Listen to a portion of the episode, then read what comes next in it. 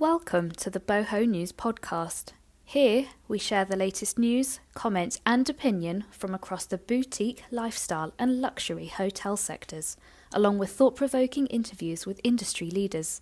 My name's Eloise Hanson, editor at BHN and host of this week's episode. This time I'm speaking with Chip Conley, who many of you may know as the founder of boutique hotel collection Joie de Vivre. After he sold the company, Chip later joined Airbnb as head of global hospitality and strategy. Today, however, we're going to learn more about the Modern Elder Academy, which Chip founded in 2018, and how hospitality and living continues to blur. Chip, what an absolute delight to have you on my podcast today. I'm super excited to learn more about what you're up to and I, I suppose where you've actually come from. But first of all, where are you calling in from today? I am calling in from, first of all, eh, I'm honored to be here. Thank you. I'm calling in very early in the morning in Santa Fe, New Mexico, in the United States. And I'm sure we may find out a bit later why you are based there. But to begin with, Chip, um, I want to give you some context as to how this podcast is going to play out today. We used to run a regular feature on Boutique Hotel News. It was called Checking In With, which was aimed at getting to know the more personal side of hoteliers and general managers. And what we've decided to do is take some of those personal questions and frame them in such a way that we can get to know you a little better um, on our podcast show before we dive into the more professional industry focused questions. So, Chip, my first question for you today is what are you surprisingly good at? I, I've been told I'm surprisingly good at um, being a zeitgeist surfer, meaning seeing a zeitgeist. A zeitgeist means something that is coming almost sociologically or culturally and in essence being the surfer who can see the wave out there in the distance. And and you know i've done that a few times in the hospitality business and i guess that is the evidence that i have some some knack at that. Well thank the lord that we are going to be grabbing out our crystal balls later on in today's conversation so that bodes very well. And chip what are you surprisingly bad at you know what? I think I'm surprisingly bad at process, um, administrative process. I'm, and I, you know, it's not surprising because I'm sort of a creative, intuitive type of person. So the idea of the linearity of how are we going to get this done, the program management, it's not that I'm bad at it. I just don't like, like I just don't like doing it. And mm-hmm. I, I can do it in a startup mode. You have to do it mm. but um but it's not a super skill of mine nor something i like to spend my time doing. Well luckily we now have artificial intelligence and all these automated tech platforms to now take all those laborious jobs off our hands. Yes. And what skill are you yet to master? I would say the math i have an 11 year old son and an 8 year old son and i I think I still need to master being a great dad all the time. Um, I'm not with them some of the time, a lot of the time actually, for for a complex set of reasons. Um, but I love them deeply. I love their their their mom. They have actually have two moms. So uh, let's be honest. Let's get it like way out there. I I I am the dad as a sperm donor to two moms who wanted to have uh, kids, and originally it was that I was just donating and they're friends. Mm-hmm. And then they became they had two sons and they and they said, We want you to be in, in in Eli and Ethan's lives. And so I am in their lives. We live in different places, which means I have to really make time in my schedule to go spend time with them and to go on vacations with them and things like that. So I'd say I I I am a great dad when I'm with them. I'm not with them enough. Mm-hmm. And speaking of kids, what is your earliest childhood memory? My earliest childhood memory is being at Disneyland, which I grew up near, at maybe two or three years old. And be, um, I must have been older than that because it was we were on the my dad and I were on the line for the Matterhorn, so maybe it was four or five years old. I don't know, the Matterhorn's a you know a, like a roller coaster. Um, okay. And I had to go to the bathroom, and I kept telling my dad we I had to go to the bathroom. But if I went to the bathroom, we'd have to get out of line, and then we lose our place in line. And so, just as we got to the front, ready to get in, I peed in my pants, and I, peed, and I peed a lot, so that you know there's a little puddle below me, and we were not going on that ride. And uh, oh my god. So that's one of my first memories like okay i i got to learn my learn my skills in that area even more um, as i grow up. Uh, so yeah. Normally people pee on the ride or after the ride or that is vomit. such a good point eloise. That, that is so true. Yes i was well see i'm ahead of the game. I'm usually like okay I know what this is going to be like. I'm going to get this out of the way. At least tell me you did eventually go on the ride and enjoy it. You know, I to be honest with you, I don't remember that part. I just remember how embarrassed I was and how mad my dad was. Um, so, so, to be honest, I my memory of it is we never went back on the ride. Um, but mm-hmm. I, all, all, I can say, you know, I, I had a I had a rough rough upbringing with my dad, but my dad and I are, he's 85 years old, uh, turning 86 very soon. And um, we're very close. So. Oh, good. Oh, good. Maybe a bad memory turned happy memory, so to speak. and, and Chip, how would you like to be remembered? I mean, I'd like to be remembered as a social alchemist, someone who is a mixologist of people. Um, and someone once characterized me that way. And i was like wow that's so true. I am i'm somebody who knows how to put together a dinner party or have a big you know birthday party you know for myself or for someone else mm. uh, and bring just the right mix of people together. And and with the right conversation such that people have deep life changing you know conversations together. And and it's a little bit why i do what i'm doing now um, which we'll talk about on that note, and what a brilliant, brilliant segue, I am so keen to learn more about the Modern Elder Academy. And for those that might be listening and are unfamiliar with what you are now doing, can you please introduce the Modern Elder Academy? Yeah, this feels like the the crescendo of my career. Um, as you know, I've had three stages. I was a boutique hotelier for 24 years, one of the first in the US, and uh, created 52 boutique hotels over 24 years in Cal, all in California. And then I had my Airbnb time, uh, which was way ahead of the curve for hoteliers to understand like, ah, and, you know, at a time when nobody had heard of Airbnb, I joined and became the founder's um, in-house mentor. And they called me the modern elder. And that experience of being the modern elder at Airbnb, and they, and they said that a modern elder is someone who's as curious as they are wise. Mm-hmm. And the reason they called me that that was partly the definition this alchemy of curiosity and wisdom but also because um, i was twice the age of the average employee in the company when i joined when it was a very early startup. And so what i learned in my 50s uh, because i joined at age 52 is that i i think that we need to understand midlife better because i had had a really rough late 40s and then my 50s was my favorite you know decade of my life. And um and so i i coming out of that experience at airbnb uh, four years full time three and a half years as a very active part-time strategic advisor um, i realized i wanted to create something called the modern elder academy the world's first midlife wisdom school uh, because uh, it, it's sort of a mixture of hospitality because it's a luxury hospitality experience with education around midlife and how do you cultivate purpose? How do you navigate transitions? How do you own your wisdom? And then the last piece is wellness.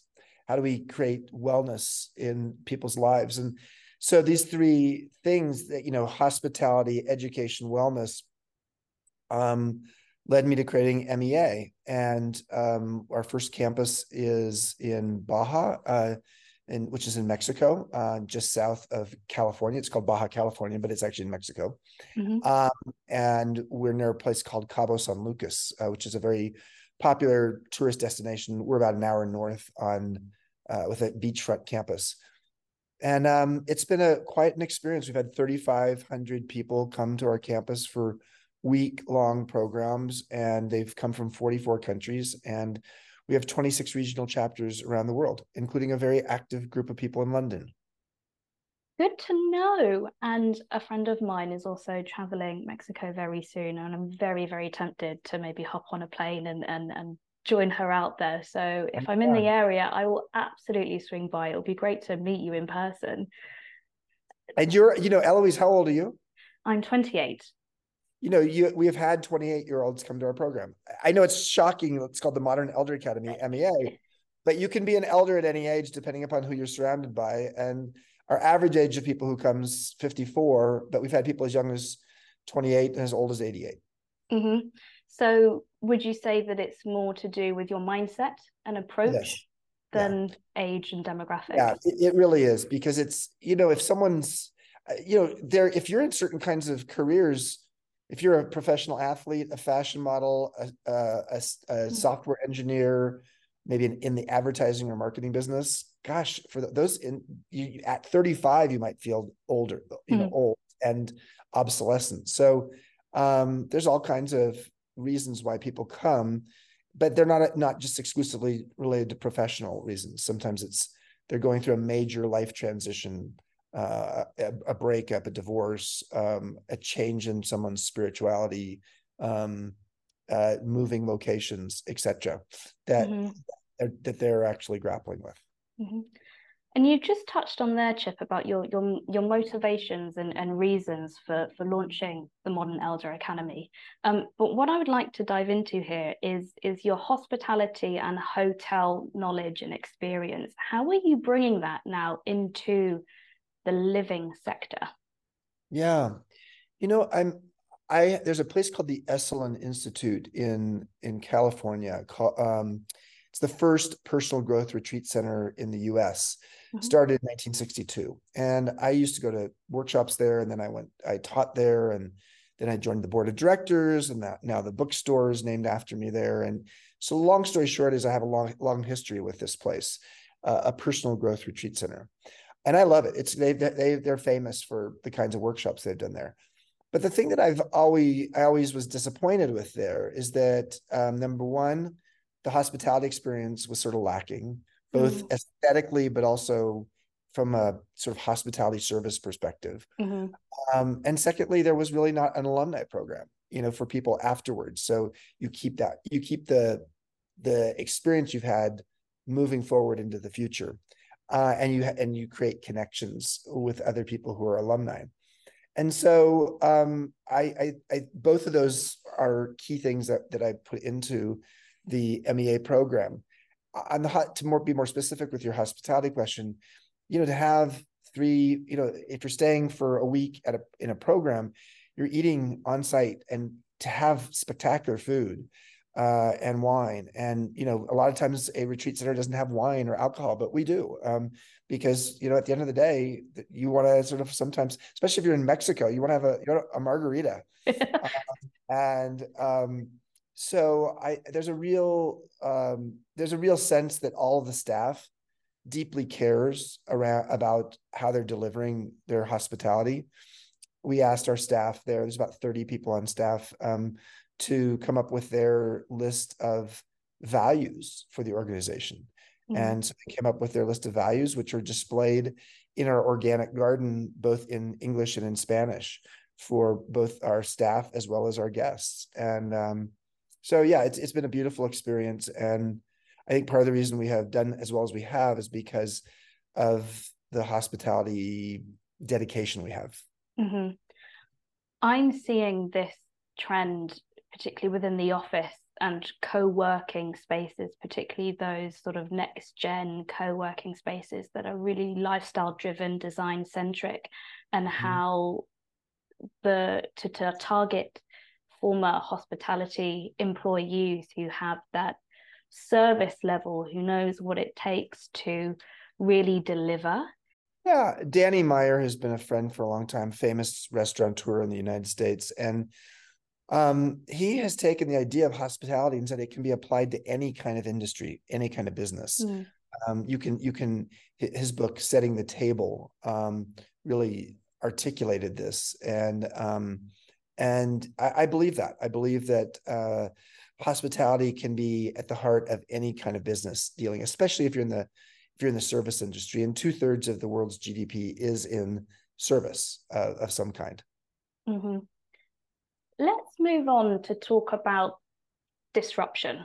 And we know that you've been part of some pretty disruptive brands. Um, but but now looking back in hindsight, and also looking forwards at the same time, what do you see as the greatest disruption to hospitality? Well, I think first of all, to be a hospitality disruptor sounds like an oxymoron. Yeah. Uh, because generally you think of a, a, someone in the hospitality business is not going to disrupt you in the middle of a meal or disrupt your you and your guest room if uh, so it's it's it's always been an awkward piece of language. And and when I joined Airbnb and the founders I said they're going to call you a hospital disruptor in the hospitality industry but we better actually be different than Uber.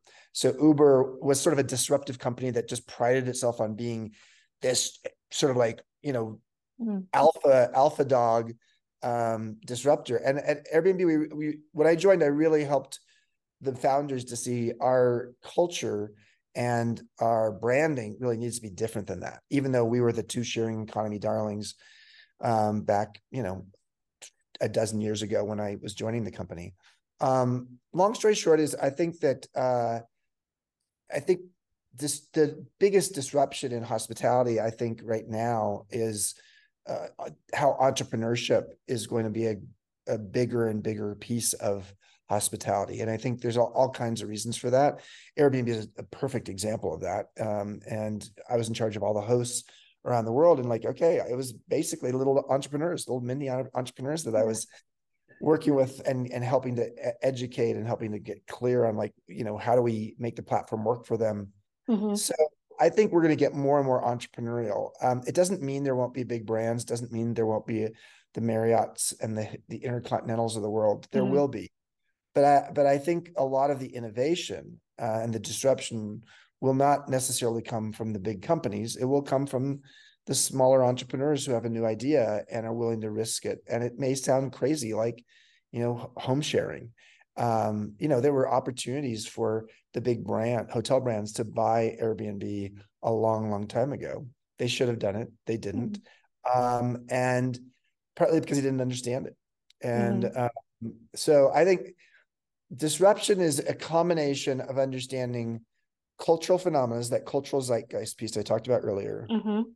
and being able to see that with understanding a business model that can work because you might have a great idea, but the business model doesn't work. Um, and there are a lot of good examples of that. But then you have to know how to operate it as well. So cultural zeitgeist, um, it's got to have a financial business model that works, and then you've mm-hmm. got to operate the business in a way that it is offering something better than what's already out there. That was one of my concerns when I joined Airbnb.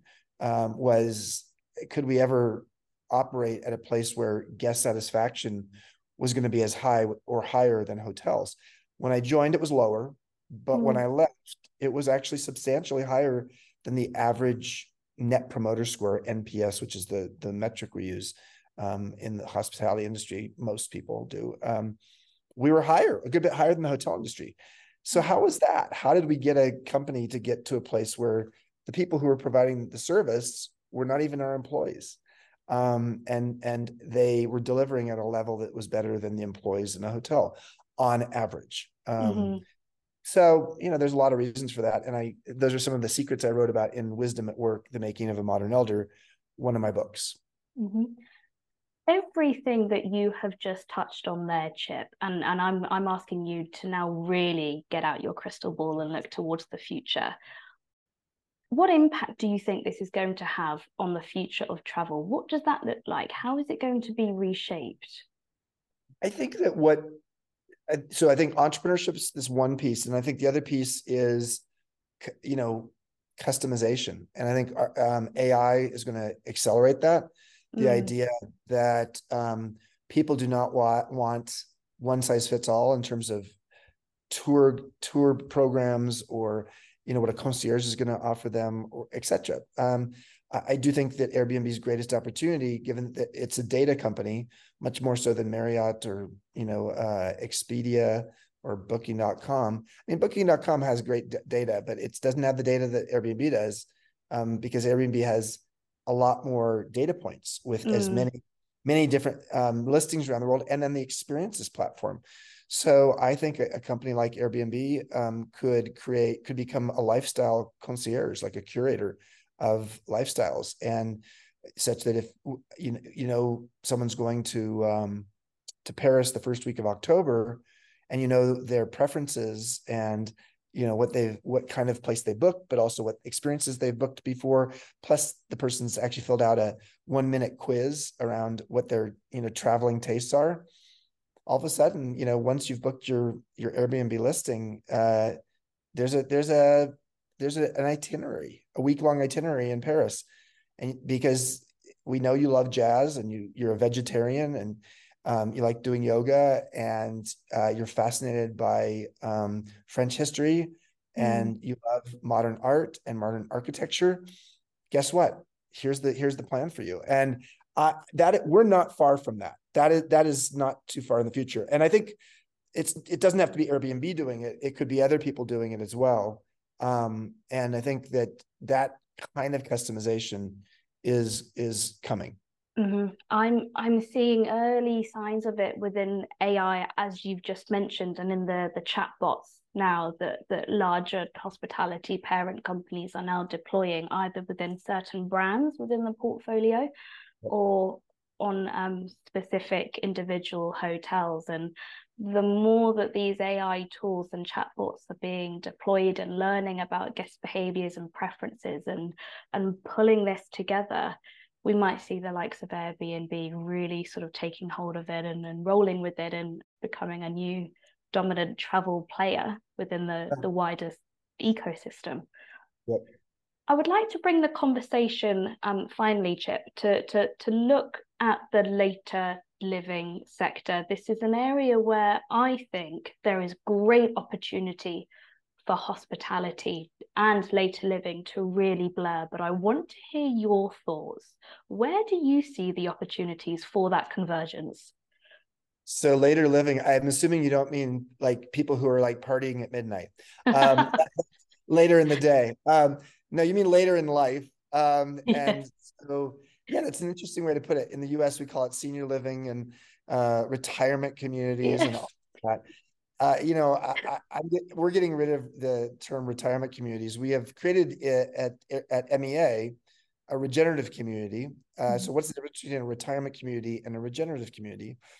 Retirement community is for is exclusively for people who are older, and and 50 years ago, the average age there was 65. The average age in the retirement community today is 84, and so mm-hmm. it's like, wow, that's really old, um, which is not good for that for that sector um, mm. and that sector's going to have some troubles um, because they're doing they're doing the one size fits all, and they they haven't changed a lot, innovated a, a lot in a, a long time. So, what's a regenerative community? Instead of it being exclusive to people who are 55 or 65 and up, it is people at any age who are interested in regenerative principles. So, mm-hmm. the one we have in Mexico is around a regenerative farm. So regenerative farming and ranching is a thing, and so uh, it's it's great for the it's great for the the earth uh, because it brings back the soil, but also is great for food. So it's nice mm. to live on a farm because you get a lot of fresh produce, um, and so the idea that uh, regeneration is the next stage for anybody in life, meaning how do we constantly renew ourselves, is better than the idea of retirement, which is the idea to retire means to withdraw and into seclusion. Um, and it's not a bad thing, but it also is something that can be extremely boring. Hmm. So um, I think that the future of later living communities is, are, are going to be more intergenerational. They're mm-hmm. not be, they will not be exclusive to that age. Um, there'll be a lot more things to do than just golf or bingo um, and there'll be trips that the, the community will organize and say we're actually taking a trip to iceland um, and to do the you know spring equinox, mm-hmm. their uh, or summer equinox, so summer solstice, summer solstice. Um, there, and we're gonna do and we're gonna do hot springs. And um, and so like, wow, wouldn't that be interesting? But you know, generally speaking, these these these communities are very real estate driven and not service driven. So it's all about you buy it and then you get, you know, you get your meals, assuming that there's a meal program sometimes in these places.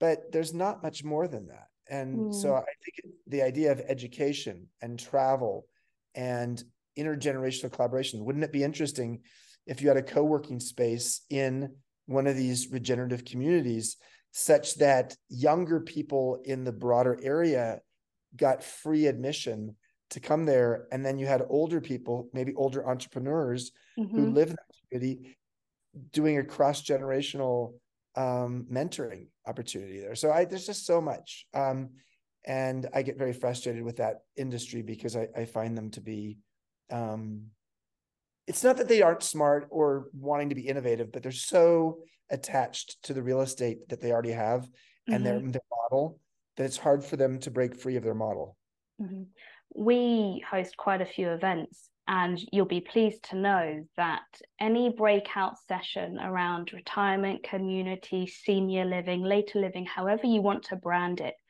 is so popular amongst our attendees. And I don't know if that's over the last three years we've had that um, awakening that that health and wellness is now ranking really high on our priorities and agendas but there is a lot more interest in this sector, more than I think people realize. So I'm certainly learning a lot.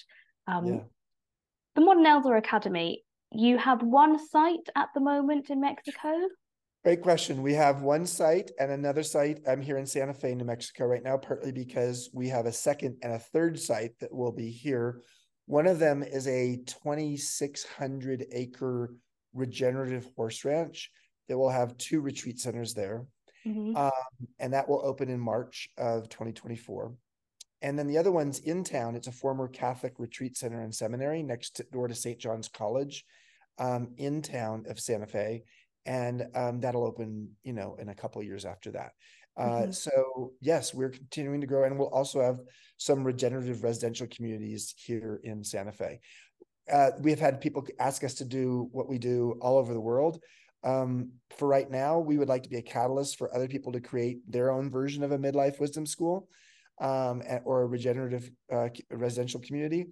But we're going to focus on just these two areas right now um, Mexico and the southwest of the US. And Santa Fe, New Mexico, for those who don't know it, is one of the most culturally fascinating and beautiful places in the United States, and mm-hmm. it's very, very popular with Americans. Um, it's lesser, less known uh, internationally, um, but it it it's constantly number one and number two on the uh, travel and leisure uh, mm-hmm. annual of the best cities to visit in the United States.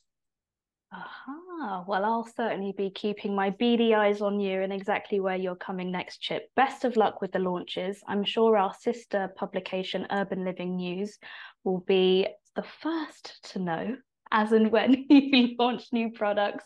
But it's been a real pleasure and delight speaking with you today. Again, best of luck, and I'm sure we'll catch up soon. Thank you, Eloise.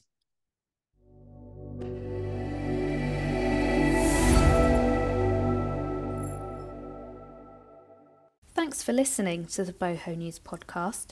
If you'd like to keep up to date with industry news, head on over to boutiquehotelnews.com and subscribe to our weekly newsletter.